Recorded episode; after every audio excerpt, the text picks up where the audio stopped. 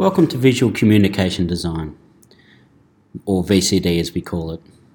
Visual Communication Design, VCD, encompasses a wide range of creative outlets, including environmental design, which could be architecture, landscaping, industrial design, which could include uh, product design, furniture design, and fashion design, and communication design, which can include things like logos, branding, posters, and advertising.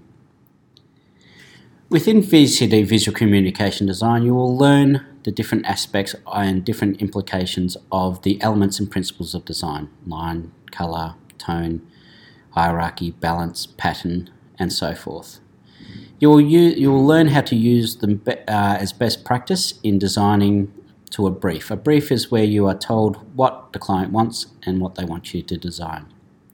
It is a great creative outlet and you will learn how to use design software such as ArchiCAD for architectural design, Illustrator and Photoshop for communication design and also for um, industrial design.